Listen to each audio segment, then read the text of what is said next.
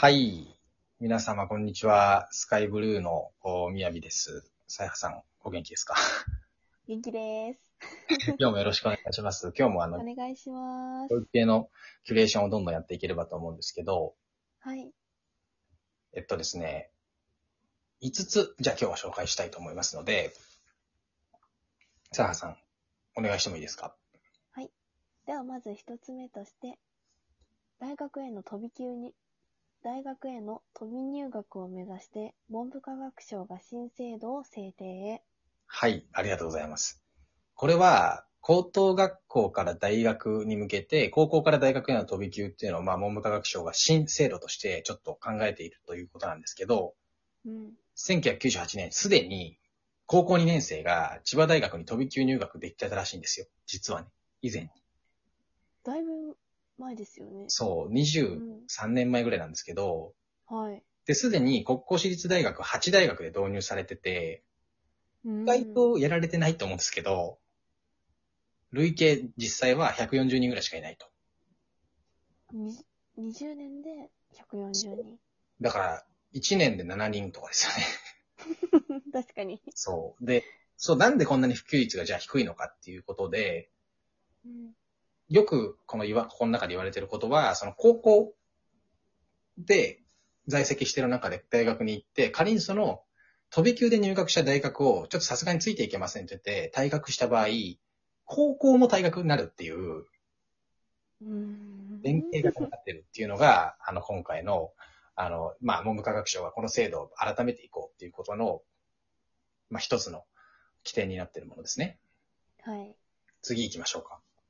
じゃあ二つ目。オンライン授業に逆戻り。大学生活どうなっていくの？学生ら不安の声。ありがとうございます。これは、4月16日なので、まあちょっと後でも触れるんですけれども、京都府が対策本部会議っていうのを、府で開催して、学生のそのキャンパスを往来するっていうこととかの、まあちょっと抑制とか、あるいは積極的なオンライン授業の活用っていうのを目指して、まあ、まん延防止等重点措置っていうのも発令されてるので、ちょっと京都府は警戒体制に入ってるなということで、具体的に例えば例を出すと、立命館大学って、あの、全学期は半々だったらしいんですよ。オンラインと対面が。で、今回やっと対面9割に戻って、ほとんどの授業が対面でできるようになったとのことなんだけど、はい。2週間、その、学校、また新学期始まって、すぐにまた元通りになっちゃうと。うーん。で、まあそういった施策が立命館大学だけじゃなくて、京都、一番有名な京都大学とか、はい。あるいは京都工芸繊維大学とか、龍谷大学とか、京都産業大学でも、まあ同類的なオンライン授業推進によって、対面での授業っていうのがどんどんどんどん減っていってしまうと。うーん。ちょっと学生的には悲しいかなっていうことですね。そうですね。次行きましょうか。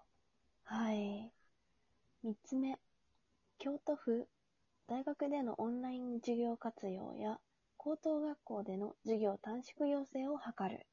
はい、ありがとうございます。まあこれは今言わせていただいたニュースに2つ目と関連するんですけど、はい。対策本部会議っていうのを府が開いてですね、その変異株ですよね。イギリス発祥とか南アフリカとか。っていうので、それは結構ですね、罹患率が若者と高齢者でほとんど変わらないっていうですね、まあ悲惨な状況がありまして、そういったことを考えると、やっぱり高等学校であったり大学での授業っていうのをもっと縮減していく方向に向かわないといけないんじゃないかってことが述べられてます。はい。で、まあ、まん延防止等重点措置の方が適用されているので、まあ、そのことについて、あの、西脇知事という京都府の知事は、当事者たちのこう、自分たちはしっかりあの守らないといけないんだっていう、こう、ルールであったり、き規範っていうのを重視していく姿勢っていうのをちょっと促している形で発言されたりとか、うんまあ、医療者は元より高齢者であったりっていう方々に対しても、まあ、さらなる感染対策を呼びかけているっていう形ですね。はい。みんな気をつけなければならないですよね。です。うん。次行きましょう。四つ目。米子の高校生が、だアメリカ大学との英語講座で最優秀受講者に、スタンフォード大学の講義をオンライン授業受講。あありがとうございます。これはですね、まあ、僕ももともと鳥取県の方にいさせていただいたんですけど、アメリカのスタンフォード大学ってあるじゃないですか、めっちゃ有名な。はい。あそこでですね、いつも普段毎年連携的に行っているオンライン授業っていうのが、まあ、鳥取の高校生とも今年は繋がれてまして、うんで、そこで米子東高校っていう鳥取県の高校生たちが最優秀受講者。だから、オンライン授業を受けてる人として最優秀だったよっていうことをですね、表彰されたってことなんですよね。はい。そう。で、このその米子東高校の生徒さんたちは、日本と海外の、まあ、まさにスタンフォード大学のオンライン講義を通じて学んだ日本と海外の考え方がどうやって違うのかっていうことを、その表彰式の中で、英語ベースでプレゼンされてるのがもうちょっとすごいなっていうすごいですね。思うんですけど、うん。こういうこう相互交流みたいなものは逆に言うとオンラインでやりやすくなってるので、すごいいい側面が出てきたなっていうふうに思いますね。うん。さっきのニュースともそうです、そうです。対応してって感じですかね。対象か。そうですね。よし、じゃあ5つ目行きましょうか。最後のニュースです。兵庫県神戸市、免許更新を忘却。小中学校の教職員5名が失職。はい、ありがとうございます。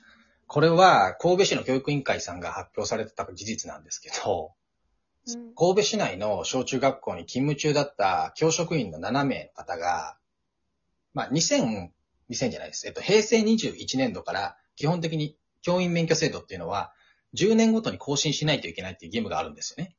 はい。でもその教員免許を更新しないといけないという義務を忘れていたと、7名の方が。うん。で、それによって、まあ、いわゆる失職処分うん。になっちゃったと。はい。で、実際、過去のものを追跡した結果、同じ地域の中で、他にも4名ぐらい同じような失職処分を被ってしまった方がいられたそうなんですよね。はい。で、この再発防止にじゃあどうやって努めるかっていうことなんですけど、しっかりちょっと中身を見ると、組織全体に対して、その教育委員会からじゃあ学校っていうその単位、ユニットで連絡をするっていうのでは、やっぱりその学校に渡ったとしても、一人一人個人に根付い根付いて情報が発信できてるかっていうと、そうじゃないかもしれないので、しっかり個人宛ての連絡をして、個人的に、えーこうこうこうなので、あなたは10年経ちましたみたいなことをですね、連絡する必要があるってことをおっしゃってます。そうですうね。ん。まあちょっと、これは意外な、こんなことがあったんだっていうふうな、あうの、ん。でしたけれども、はい。一応ちょっと本日分のい5つのニュースは終わりなんですけど、北は原さん何かこう気になった部分はありますか？い。やっぱり、大学生になったばっかりの身からしてみたら、うん2番目の、そのオンライン授業に逆戻りっていうのはなんか気になっちゃいましたね。ですよね。はい。そう、これは確かにそうですよね。うん。とも言えない。そうですうー。ん。まあ今、いろいろとこう、あの、研究論文とかも出てて、はいはい。まだ明言はできないんですけど、やっぱりその、なんでしょうね、オンライン授業っていうものを確実になんか実施できる万全な体制がないと、比較しようにもできないっていうか、その、例えばもうめちゃめちゃ不手際がオンラインで生じてしまって、それなのに、その不手際が生じたオンラインっていうのは、まあ言ってしまえば準備がまだできない体制にあったっていう、例えばいか致し方ない理由だったとしたら、それを直接的に対面と比較してしまうと、ちょっとオンラインが逆にかわいそうなんじゃないかっていう気もするんですよ。